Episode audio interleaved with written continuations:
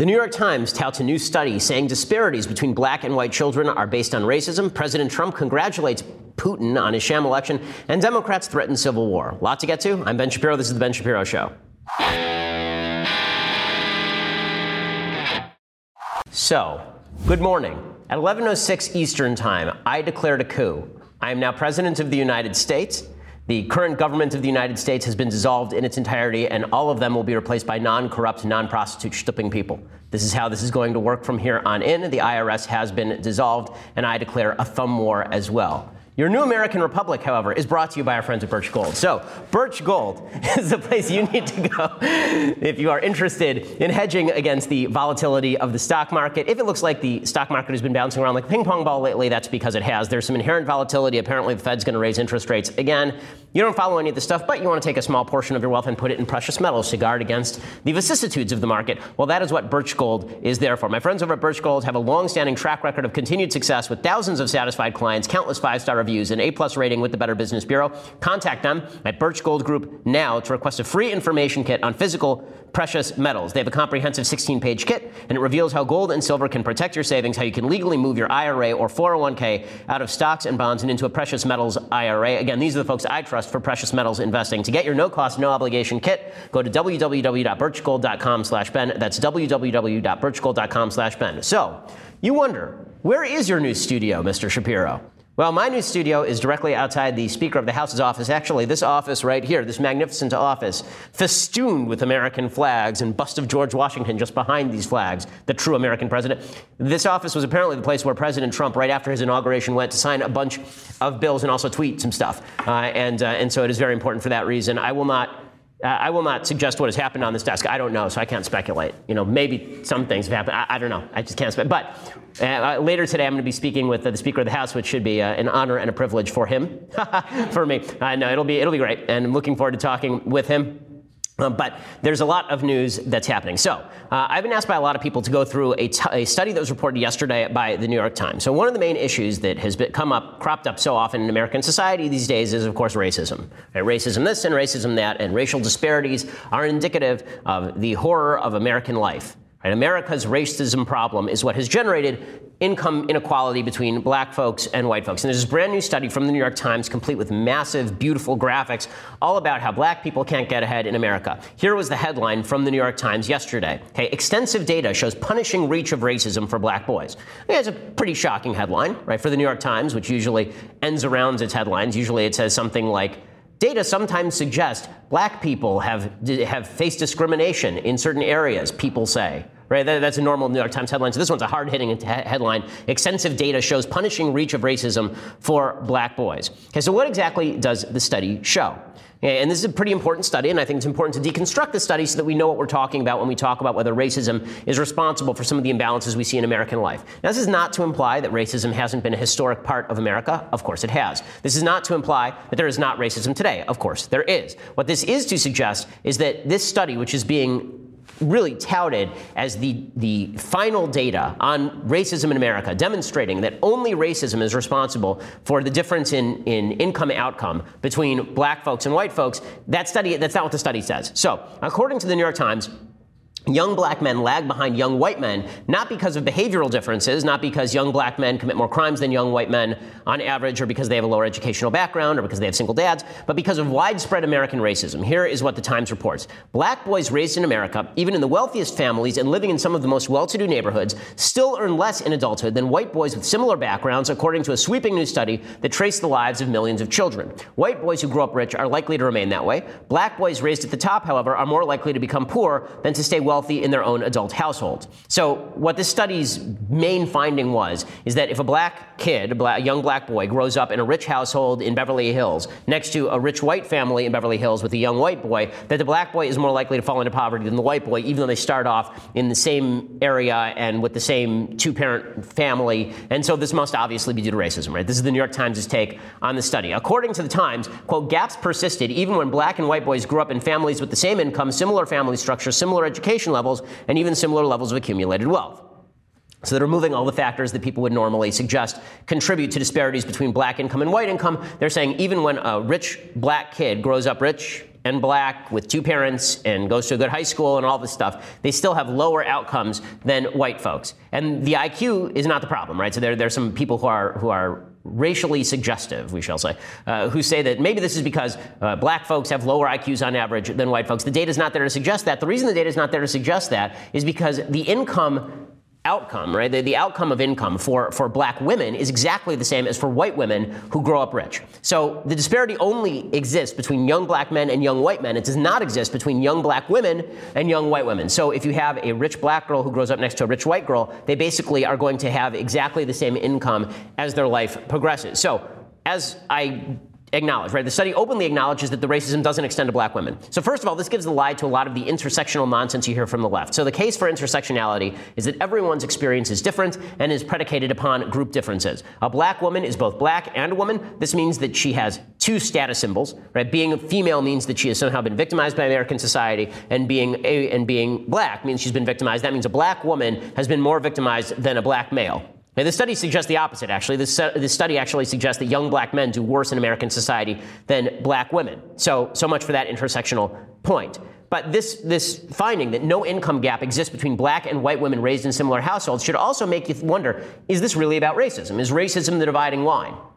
Because, again, black women happen to be black. So if black women have the same outcomes as white women when given the same circumstances, wouldn't that suggest that racism is, is not actually the central problem, right? Black women aren't not black just because they're treated well by the surrounding community.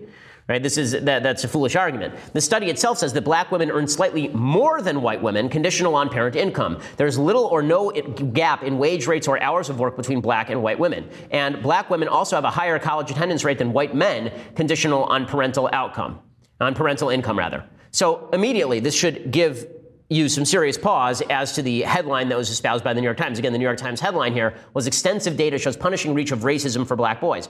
They're already attributing all of the difference between black boys and white boys to racism, even though that racism apparently just disappears with regard to black women, which is kind of weird. Right? Immediately you should wonder, is racism really the dividing factor here? Or is it that black women and black men actually have different perspectives on decision making processes in higher income households? Right? Is it possible that young black men and young black women are encouraged to pursue different activities, even in higher income households with two parents?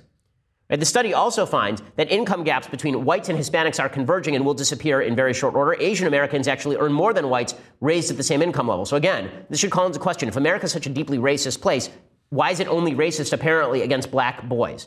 Right? Not against black women, not against Hispanics, not, against, not, against Asians, just against black boys. And this should make you wonder. It's also worth noting that one of the chief arguments in favor of the notion that blacks suffer under a regime of white privilege, when they say that you know, people like me can't speak on politics because we are a member of a white privileged class and the system was built for us.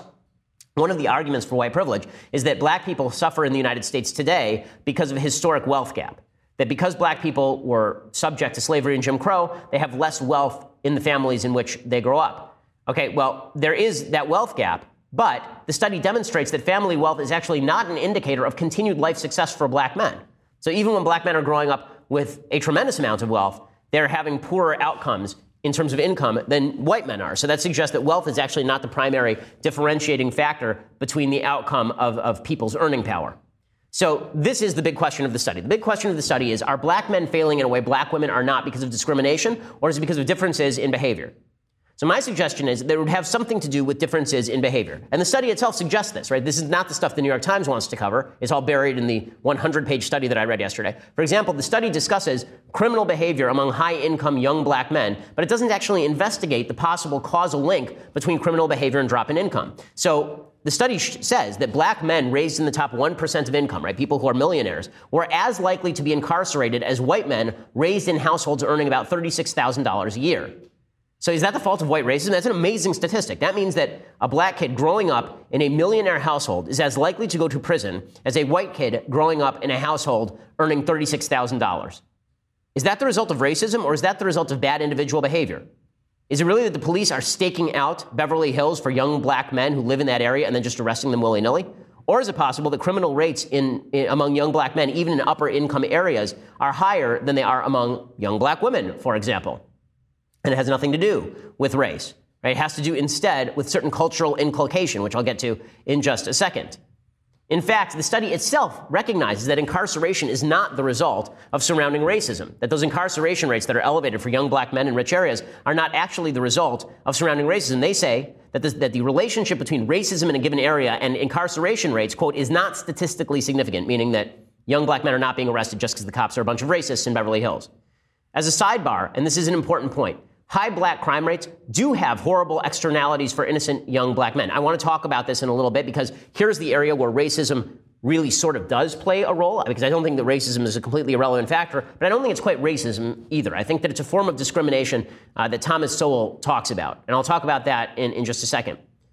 Other differences between young black men and, and young black women is that the study indicates that the impact of neighborhood on young black men matters. Young black men do best in neighborhoods with low levels of racism.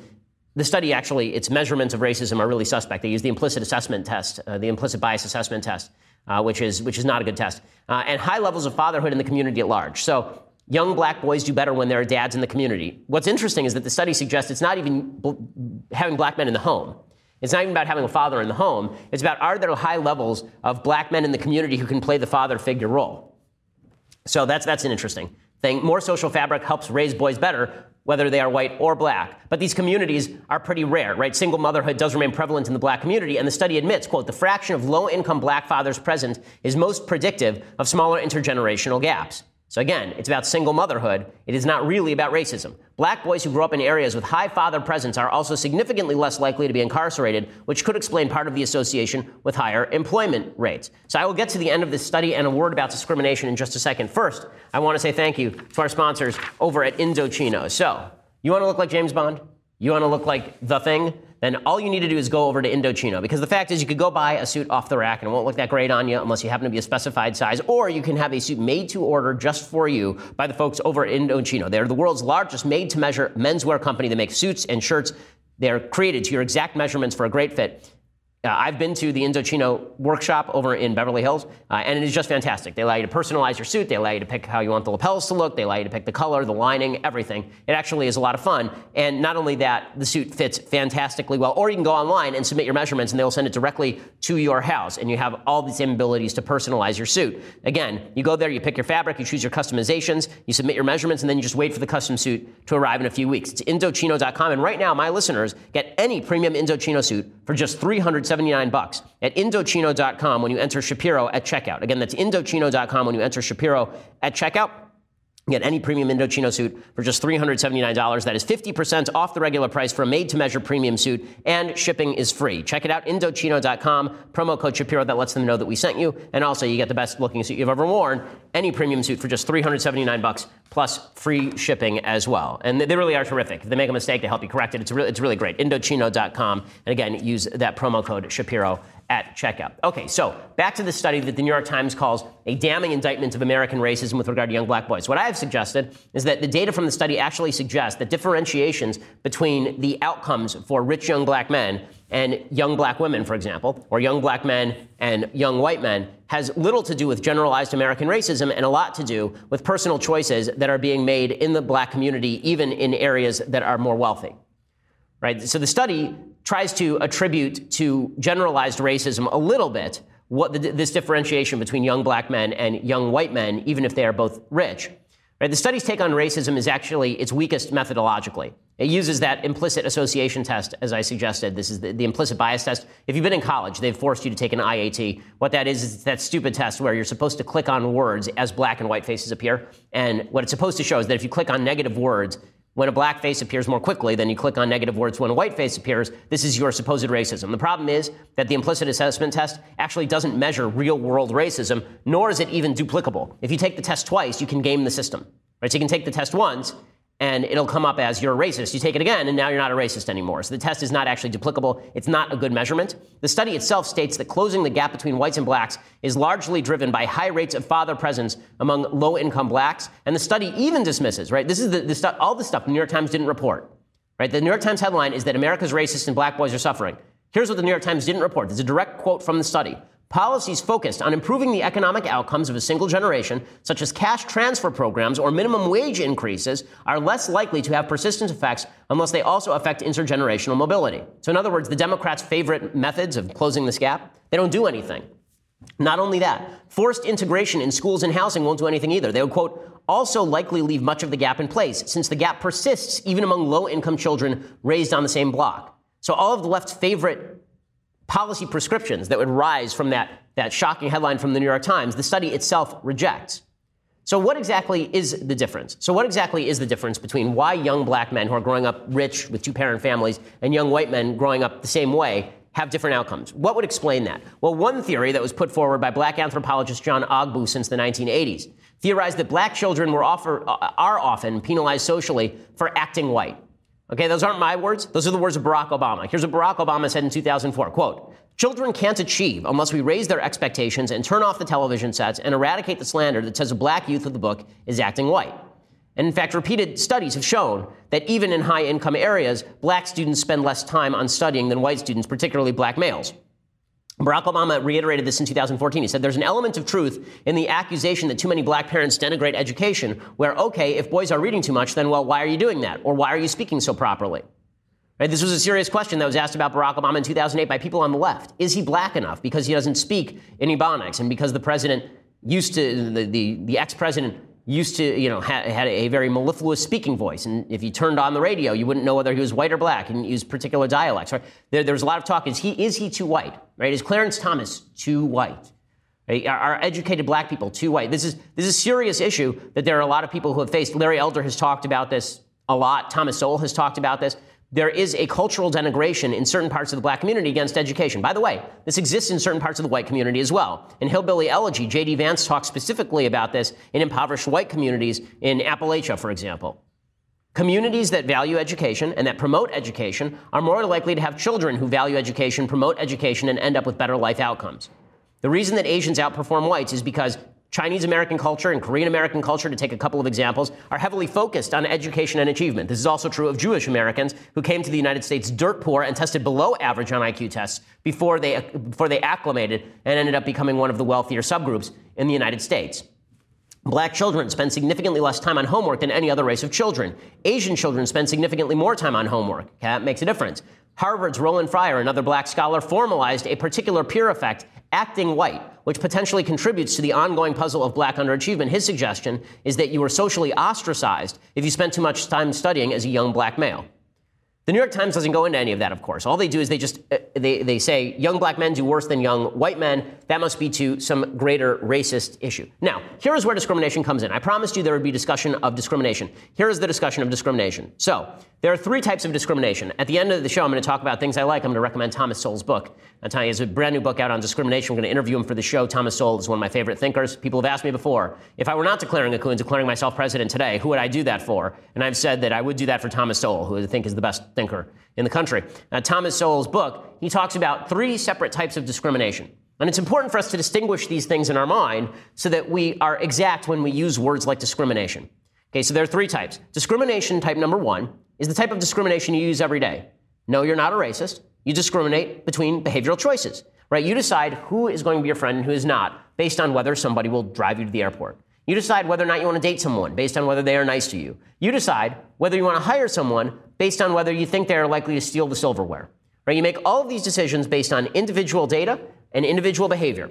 That's not racism, right? That's just what we do every day. We're always making these decisions. Our entire day is a series of discriminatory decisions that we make against one particular choice and in favor of another. That's totally innocent discrimination. This is what Thomas Sowell calls type 1A discrimination. Then there is type 2 discrimination. Type 2 discrimination is the absolute overt alt-right racism. Black people are inferior, they're genetically inferior, and therefore we can't hire them, they shouldn't be allowed into schools, we should live apart from them, et cetera, et cetera, right? That is actual outright discrimination and racism. That exists but it's a relatively small amount in the United. It's a very low level in the United States. In fact, I would I would suggest that racism across the world is much higher than it is in the United States.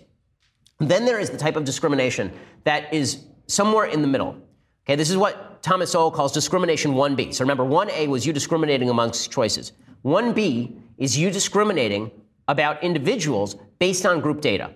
So here is the example that Thomas Sowell uses, right, for discrimination 1B. if 40%, this is from his new book, uh, Discrimination and, uh, and Diversity, is it called? Um, I'll, I'll, check. And uh, Disparities, thank you. It's discrimination and disparities. So here is the example. If 40% of people in group X are alcoholics, and 1% of people in group Y are alcoholics, an employer may well prefer to hire only people from group Y for work, where an alcoholic would not only be ineffective but dangerous. So you have a taxi company, and you're not allowed to do criminal background checks, so you're not allowed to know whether someone's ever had a DUI. All you know is that people in group A, group X, 40% of them drive drunk, and all you know is that in group Y, you know, the second group, only 1% of people do. That's all the information you have. Who do you choose to drive your taxi? And we make these sorts of decisions every day, right? Jesse Jackson once said about walking down the street at night, right? Jesse Jackson said, if I'm walking down the street at night and I see a young black man coming at me in a hoodie, I cross the street. Was that Jesse Jackson being racist? Or is that him using group data in order to make a decision about what to do here and now based on a risk assessment? Right? What it really is is this discrimination 1B. Now it makes us all a little bit queasy, right? It makes us a little bit uncomfortable because what we would prefer is that we all see each other as individuals, that we have all the information available. But there are certain legislative efforts in place that actually prevent this. So, for example, President Obama said that he wanted federal employees to never be able to be tested for criminal background checks. He wanted federal contractors not to be able to test for criminality in background checks of employees because he said too many black, young black men have gone to prison and then they won't be able to get a job afterward. Well, the actual effect of that policy is to lower black employment, according to a study in 2001. Because what do employers do when they're told that they can't do criminal background checks? Instead of screening out people who are actually criminals or who've had a criminal record, instead of doing that, what they do is they screen out entire populations. They say, okay, the criminal rate in the black community is much higher than the criminal rate in the white community, and this is particularly true among young black males, so I just won't hire young black males because I can't check whether the person is a criminal or not. I can only use the data at hand.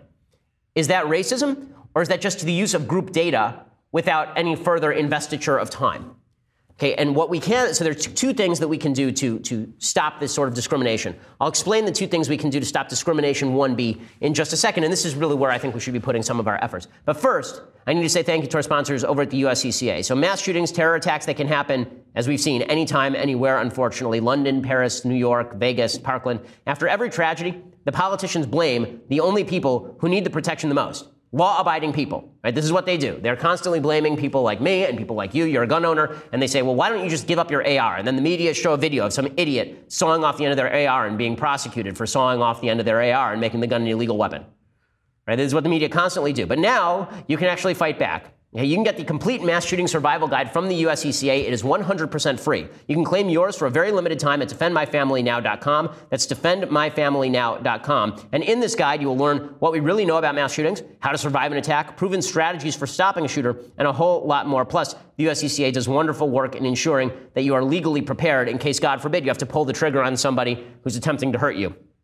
Plus, this entire packet comes with a bonus audiobook so you can listen whenever you want as soon as you finish my podcast. You can claim yours in seconds. Right now, it's 100% free. And for a very limited time, you will also get a bonus security checklist for your office, church, or school. Go to defendmyfamilynow.com while you still can. That's defendmyfamilynow.com. Again, defendmyfamilynow.com. USCCA has a bunch of fantastic services they provide to you. Plus, you can get that complete mass shooting survival guide from the USCCA 100% free. Again, great folks over there. Defendmyfamilynow.com. That's defendmyfamilynow.com. Okay, so back to discrimination. So the reason that this actually plays a role with regard to the study that we're talking about is let's take my suggestion for just a second. That one of the reasons that we see lower income outcomes, I know it's confusing when I say income outcome, what I mean is lower earnings outcomes uh, for young black men than young white men who grow up in the same cohort. And why exactly do we see that? I'm saying maybe it's individual choices, maybe it's educational disparities brought on by cultural disdain in certain parts of the black community for education, the acting white phenomenon. Right? There are a bunch of factors that need to be taken into account the study doesn't actually take into account. But let's start with criminality. So let's suggest that these, I mean, the statistics really are stunning, that something like 10% of young black men in the top, in, in the top quintile uh, actually have been convicted of a crime. It's, it's something insane. It's, it's a really, really high number.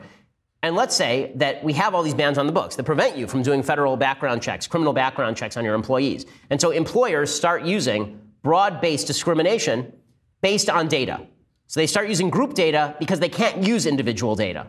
And that means that innocent young black men are caught up in the court. And just like in the alcoholics case, 60% of the group of people who are considered more alcoholic are not alcoholic. But those people are not being hired because all the taxi company cares about is not hiring any alcoholics, and they've been prevented from screening for DUI background. Right? So there are two ways to prevent this. One is to take away the government disincentive to actually do the research. So get rid of regulations on the books that don't allow you to do criminal background checks. Right? Get rid of the regulations on the books that prevent people in housing from doing criminal background checks. And there's been a serious issue. There have been a lot of local areas that refuse to allow people who own apartment buildings, for example, to do criminal background checks of, of, of their potential clients, of, of, potential residents at their, at their house. Well, if I'm renting out my garage, I want to know whether the guy's a criminal or not. And if I'm not allowed to check whether the guy's a criminal, I'm just going to rent, I'm, I'm going to rent to the Amish guy down the road because the criminal rate in the Amish community is really low. Right? You can, you can actually play this forward, not even with regard to black and white, you can play it forward to any community. The criminal rate in the Amish community is extremely low. If I have a choice between the, the normal non-Amish white guy and the Amish guy, I will choose the Amish guy every time to occupy my garage. Right? Is that discrimination or is that a database group decision that has nothing to do with racism? It has to do just with group data that you are now applying.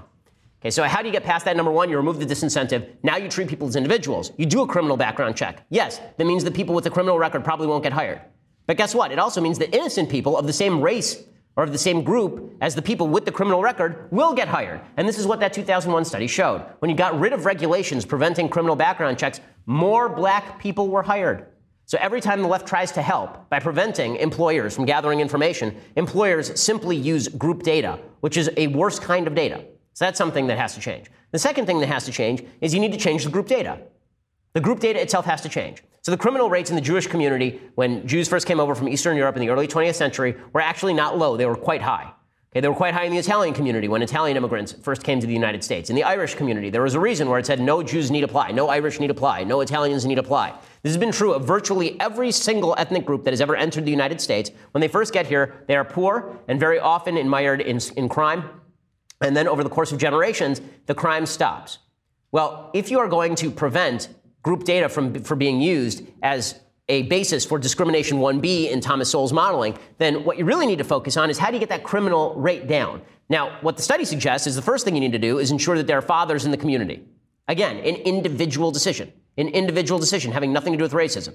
As I've said many times in my speeches on this program, there's not a black man in America who was forced at gunpoint to impregnate a black woman and leave. Okay, not by a white racist. Okay, this has never happened. Or if it has, then it would be criminal and we'd prosecute it. Individual decision making is usually responsible for even group disparity. Okay, because there are cultural differences, because there are histories, because there are pathologies of poverty. All of this is true. It has nothing to do with race, by the way. Nothing I'm saying here has anything to do with implicit race, right? I mean, this happens among white people, it happens among black people. It's much more about behavior than about race.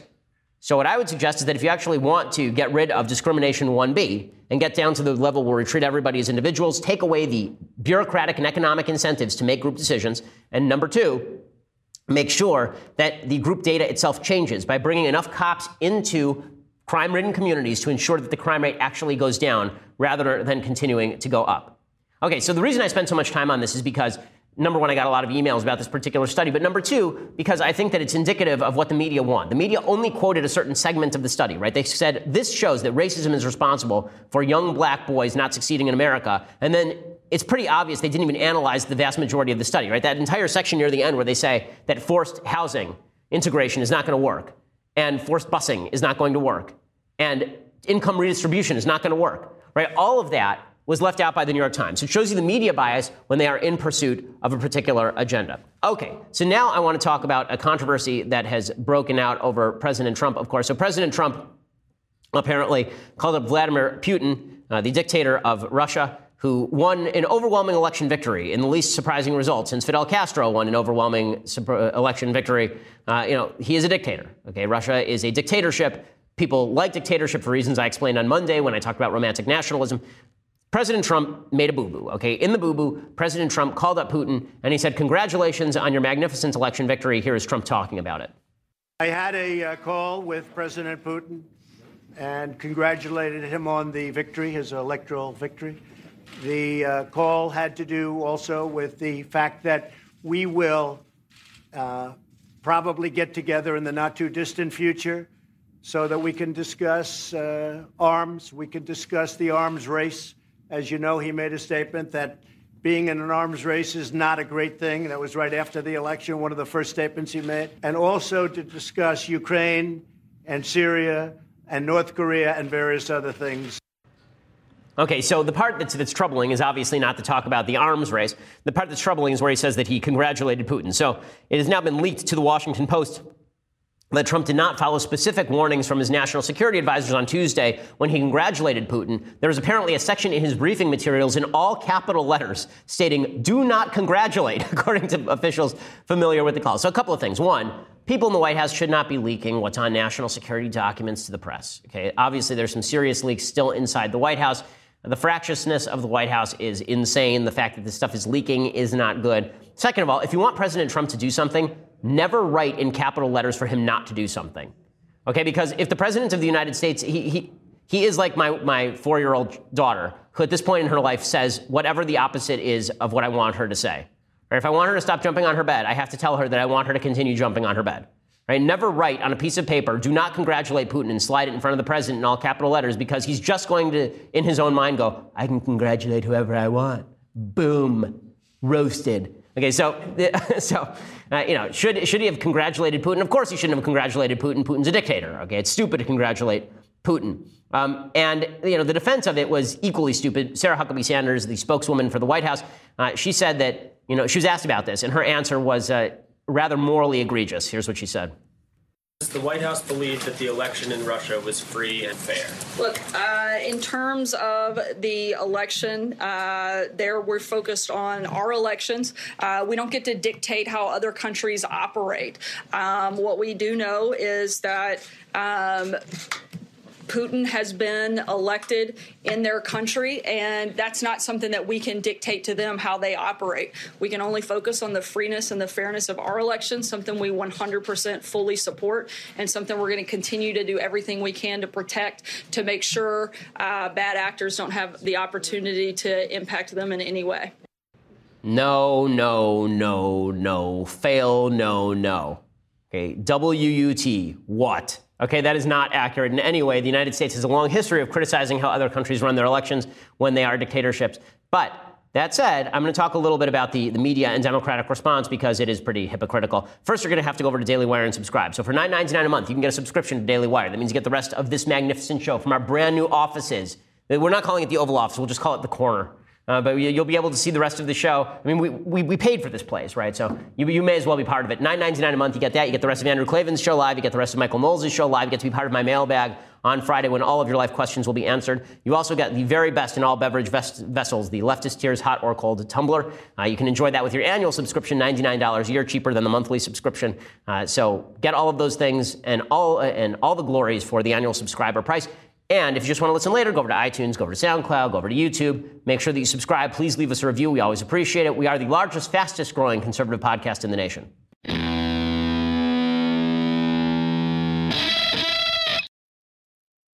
Okay, so is this a smart thing for Sarah Huckabee Sanders to say? No, this is a very dumb thing for Sarah Huckabee Sanders to say. The president should not have congratulated Putin Obviously, the president has an unfortunate habit of congratulating dictators on their election after Erdogan, who's the dictator of Turkey, won his election. I'm putting one in scare quotes. Uh, then, you know, tr- Trump congratulated him. He shouldn't have done that. It's really dumb. Uh, but to pretend this is unique is also to be historically ignorant. You know, Pre- President Obama congratulated the congratulated Nicolas Maduro in 2012 uh, I believe, on his on his reelection. It was either Hugo Chavez specifically or Nicolas Maduro. I can't remember if Chavez was dead at that point, but he congratulated the the leadership in Venezuela for its reelection. Venezuela is a communist dictatorship where people are eating dogs. Okay, you, you don't congratulate bad people. Now, this is where I don't like the whataboutism. It was bad when Obama did it, and it's bad when Trump does it. You shouldn't congratulate dictators on rigging elections for their own benefit. It's just not a good thing to do. And I'm constantly surprised by people on my own side of the aisle who had a different standard for Obama than they have for Trump. Well, you know, now it's just Trump politicking and all the rest. Well, so what? So what? You know, there, has been a big debate in American foreign policy that I think is not really an honest one, and that is should morality play a part in our foreign policy? Now, there are people who declare themselves sort of foreign policy realists. This would be folks like Rand Paul who say morality really shouldn't play a role in American foreign policy. But even that is morality. Right? That is morality. That's a moral statement. Why should America not play a role in other countries? Well, there are a couple of reasons that are suggested. One is it's none of our business what other countries do. We can't impose ourselves on them. The other is that it costs us too much money and too much time and too much treasure. These arguments uh, are not mutually exclusive, but they also are not identical. Right? You can make the argument that morality should help dictate our foreign policy, but we shouldn't spend money in this particular place. I did that with regard to, for example, the, the Libyan intervention uh, or the Syrian intervention, actually. Um, you know, I, I, think you can make fair arguments on either side. But for those who say that morality should not dictate our foreign policy, of course, morality does dictate our foreign policy because the whole rationale for a strong America at home, even for us existing, is because we are a more moral system. Now, you may say what strengthens America is not to get entangled in foreign battles. Fine. But that's, that's an argument of utility, not an argument of immorality. Right? You do have a moral stance. I assume that Rand Paul actually doesn't like the Russian dictatorship. I assume that's the case. So, you know, I, I think that uh, a lot of the talk about morality and foreign policy going out the window because Trump's a foreign policy realist is, is actually not true. I just think that that's a, that's a bit of a fib and a futzing over on the part of the Trump administration. Now, meanwhile, uh, there's a big article over at the Washington Post, again targeting Cambridge Analytica and talking about how Cambridge Analytica is the root of all evil. We've been following this story all week because I think this whole thing is a front. I think you know, it's very rare that I a quasi conspiracy theory. I don't think it's a conspiracy theory because I think that all of it has been basically said. I think that Zuckerberg has not been unclear over at Facebook about what his agenda is. Okay, what, what's happening here is pretty obvious. Cambridge Analytica data mined. Okay, there's not an accusation yet they actually did it illegally. Right? The FTC is apparently investigating. If they did something illegal, they'll be prosecuted, and then we can have a scandal. Great. But until now, there's been no allegation of actual illegal activity. There's been allegations that they gathered an enormous amount of Facebook data and then cross tabulated people's personal preferences with their politics, which is like, okay, whatever. We all do that. That's data mining has been in existence in the United States forever. This is true of every business in the United States. Every business that markets online is putting cookies on your computer to determine what kind of products you want to see so that they can show you those products and you will buy them. Nothing untoward happened here. The reason that people on the left are focusing in on Cambridge Analytica and Facebook is because they're trying to browbeat Facebook into shutting down dissemination of conservative information. That is the entire purpose here. The reason that Facebook has moved, as I discussed at length yesterday, at nauseum yesterday, the reason that Facebook has moved against conservatives is because Zuckerberg is on the left and because the left has pressured Facebook and Google and YouTube and Twitter and said that you guys are responsible for Trump's election. You need to somehow rejigger your algorithms to prevent those nefarious right wingers from taking advantage of the situation. Well, the scandal of the day now, today's scandal, is not that they did anything illegal, but instead that they did research on what presumed Trump voters would like. So, according to Christopher Wylie, who's the, the pink haired dude who was the informant to the UK Guardian about Cambridge Analytica, Wylie said that both Bannon, uh, Steve Bannon, who's uh, a stockholder in Cambridge Analytica, and Rebecca Mercer, whose father, Robert Mercer, financed the company, participated in conference calls in 2014 in which plans to collect Facebook data were discussed, although Wylie acknowledged it was not clear they knew the details of how the collection took place. Bannon approved the data collection scheme we were proposing, said Wylie. The data and analyses that Cambridge Analytica generated in this time provided discoveries that would later form the emotionally charged core of Trump's presidential platform, said Wylie. So he said Trump wasn't in our consciousness at that moment. This was well before he became a thing. He wasn't a client or anything. The year before Trump announced his presidential bid, the data firm had already found a high level of alienation among young white Americans with a conservative bent. In focus groups arranged to test messages for the 2014 midterms, these voters responded, according to the Washington Post, these voters responded to calls for building a new wall to block the entry of illegal immigrants, to reforms intending to drain the swamp of Washington's entrenched political community, and to thinly veiled forms of racism toward African Americans called race realism. He recounted. Okay, so the first few messages here are utterly anodyne, right? A lot of people want to build the wall. That's not racist. A lot of people want to drain the swamp. Washington is a swamp, even though it's snowing here today. And and the, but it's the last thing here that I think that the media are jumping on, and that is thinly veiled forms of racism toward African Americans called race realism. And so that's the only reference in this article to race and the crossover to potential Trump voters. Now, I don't have enough data here to actually make a decision as to what exactly was being pulled. We just don't know. Was it the actual term race realism? Because race realism is racist, okay? It has been linked to scientific racism. It's the basic idea that distinctions between groups are racially based right? Not the argument that I was making with regard to, not the argument that I was making with regard to uh, racial differences in outcome being linked to individual decision making, but racial differences in outcome being linked to racial disparity in biology, right? That's race realism. If that's actually what was being pulled, that's not a good thing. That also doesn't suggest that everybody who's a Trump supporter was a race realist or knew that they were endorsing race realist messages. It also doesn't define race realism really specifically in this article. So I'd like to see a little more data on that before we declare every Trump voter racist, which is really what the, the Washington Post, it seems like, wants to do here. The firm apparently also tested views of Russian President Vladimir Putin. According to Wylie, the only foreign thing we tested was Putin. It turns out there's a lot of Americans who really like this idea of a really strong authoritarian leader, and people were quite defensive in focus groups of Putin's invasion of Crimea. Right, that again is not particularly surprising. There were polls done at the time, open polls, right? This is not Cambridge Analytica is doing. There are open polls about Putin at the time, and there are a lot of conservatives who are responding to how much they disliked Obama by saying that anybody who humiliated Obama on the world stage was suddenly good. Okay, that should have been an indicator that tribal politics had taken over. Vladimir Putin is a very bad guy. Authoritarian leaders are really bad. The idea that strong and powerful is a synonym for good is undemocratic and un-American. Okay, so this is a fight that I've been fighting for a long time again, I think there were tribal tendencies in the last election cycle. I think those tribal tendencies certainly existed on the right. I talked at length about the alt right in the last election cycle. I talked at length about my fears that there was a perversion of conservative ideas going on toward certain authoritarian endorsements uh, and also toward a certain level of, of identity politics based on white. Uh, based on white solidarity that I, I, really don't like and I think is, again, un American and, and anti constitutional. It also exists on the left, right? Obviously, Barack Obama in 2012, when he was data mining, was data mining specifically toward particular groups, right? He had African Americans for Obama, and he had Jewish Americans for Obama, and gay Americans for Obama, and women for Obama. So identity politics on the right does exist. It's a problem. I think it's a serious problem. It's something I've been railing against for well on two years here. It's not a shock to me to find that by 2014, the identity politics of the left had bred a pretty strong identity politics on the right. It's something that we all have to fight together. Right? That's something that we all have to fight together. And I hope that if we do fight all of that together, that we will end with a, a more individually oriented American politics. I think that that will be that will be you know a, a, better outcome here. But as for the Cambridge Analytica scandal in general, uh, I'm not seeing it. I don't I don't see anything really nefarious here. And so Democrats, of course, are going out on limbs and just claiming that something nefarious is going on without really any evidence at this point. Jackie Speier, who's a Democratic representative from California, actually speculated that Cambridge Analytica was in was in bed with you guessed it the Russians. Well, I think we really need to find out whether or not, in their conversations with Lukoil, which is a Russian uh, oil company, whether or not that was really a pretense to use what is called Russian cutouts.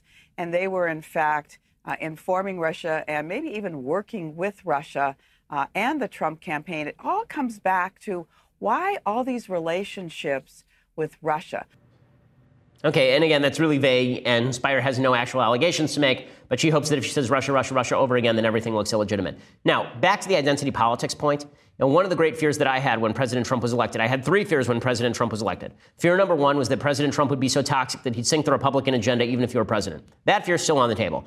Uh, fear number two that I had about President Trump is that he wouldn't govern as a conservative. So far, that fear has not been realized. The president has governed relatively conservative. And fear number three is that the president would actually become a thought leader for the Republican Party. I don't think that has happened. I don't think that people see President Trump as a thought leader for conservatism. I think the left likes to portray him that way. But I don't think that the vast bulk of conservatives are sitting around wondering what Donald Trump thinks about Russell Kirk. I don't think that that's a thing.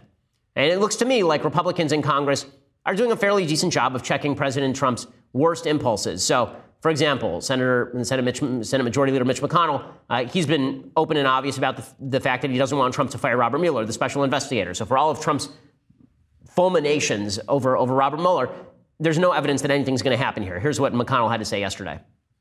Well, look, I, I agree with the president's lawyers that uh, Bob Mueller should be allowed to finish his job. Uh, I think it was an excellent appointment. I think he will lead, he, he will go wherever the facts lead him. And I think he will have great uh, credibility with the American people when he reaches the conclusion of this investigation. So I have a lot of confidence in it. So listen, I think that, that President Trump still could toxify the Republican brand, but in reality, has have Republicans fallen on bended knee to everything Trump wants to do? I think the answer is no. Okay, time for some things I like and then some things that I hate. So Things that I like today, I recommended the book earlier. It is fantastic. We're going to have Thomas Sowell on the program uh, in the I think next week probably. It's called Discipl- It's called Discrimination and Disparities. Uh, it's a very short book, maybe 145 pages, uh, all about whether statistical disparities are an indicator of discrimination. So it goes right to the heart of what I was discussing at the very beginning of the program. It was Sowell's model that I was talking about when I talked about the three types of discrimination. The book is really well thought out, like everything Sowell writes. Sowell is, I think, the, the best thinker in American politics for the last 30 years. Uh, and this book is just another piece of evidence to that effect. Okay, time for a quick thing that I hate. Okay, so The Shape of Water. This thing won Best Picture. It is an awful film. So I watched it originally and I thought it was an awful film, and then it won Best Picture, and I thought, well, I'll give it another shot. Maybe I just missed the point. So I was on a plane to the East Coast and I watched the movie again. All I can say is I wanted to walk off the plane. Okay, it is that bad. It is one of the 10 worst movies ever made. I am not, this is not an exaggeration. It is an awful, awful piece of crap. Okay, it is good to look at, right? It's a pretty looking film. It is, in fact, about a woman who has sex with a fish, basically, which is real weird. Um, and here is a little bit of the preview, and then I will discuss how this the, the script is basically written by an SJW 10 year old with a crayon. I mean, the, the script is just garbage, but he, here is what the preview looks like. She deaf? Mute, sir. She can hear you You clean that lab, you get out. This may very well be the most sensitive asset ever to be housed in this facility. You may think that thing looks human. Stands on two legs, right? But we're created in the Lord's image. You don't think that's what the Lord looks like, do you?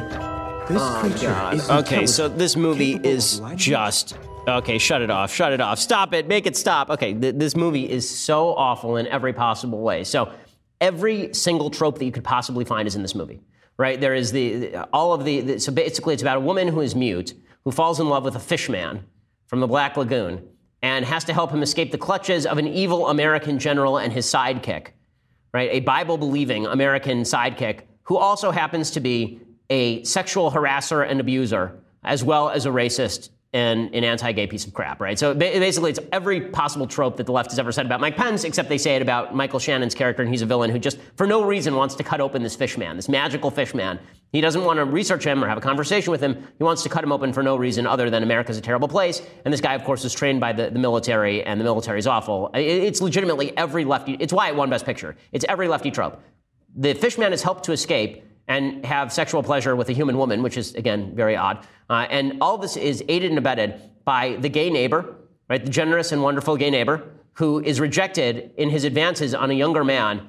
And the younger man, I, I, love that they add this in the movie. The younger man is very nice to the gay man until the gay man makes advances, at which point he goes, Whoa, buddy. And then, right at that moment in the film, a black couple walks into his diner, and the young man acts racist to the black couple. So it's not enough just to say that the guy wasn't into the whole gay thing, right? He's straight.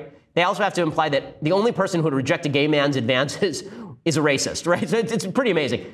It's, so there's the, the, so the, the, the band of, of untouchables in, in, this, in this movie uh, who help Fishman escape are a mute woman uh, who apparently we learn spoiler alert can breathe underwater okay and a and a gay man uh, who's being rejected because he's gay uh, and a black woman who is put upon by her stupid husband right she's a, she's a sassy black lady put upon by her stupid husband that's not a, a cliche at all in the films that's not, that's not cliched at all. Uh, and, uh, and, this, and this group is also aided by an American scientist who happens to be a Russian spy, a Soviet spy.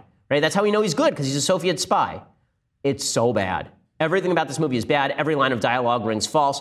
The way that, that Guillermo del Toro, who wrote the, uh, who, uh, wrote the, the script, uh, you know, basically um, m- makes excuses for all of this, uh, is because he says that it's a, it's a metaphor. So this is the easy way out, right? Uh, the, the easy way out of the conundrum of writing bad movies is to say it's all metaphorical. Don't take it seriously. It's all surreal.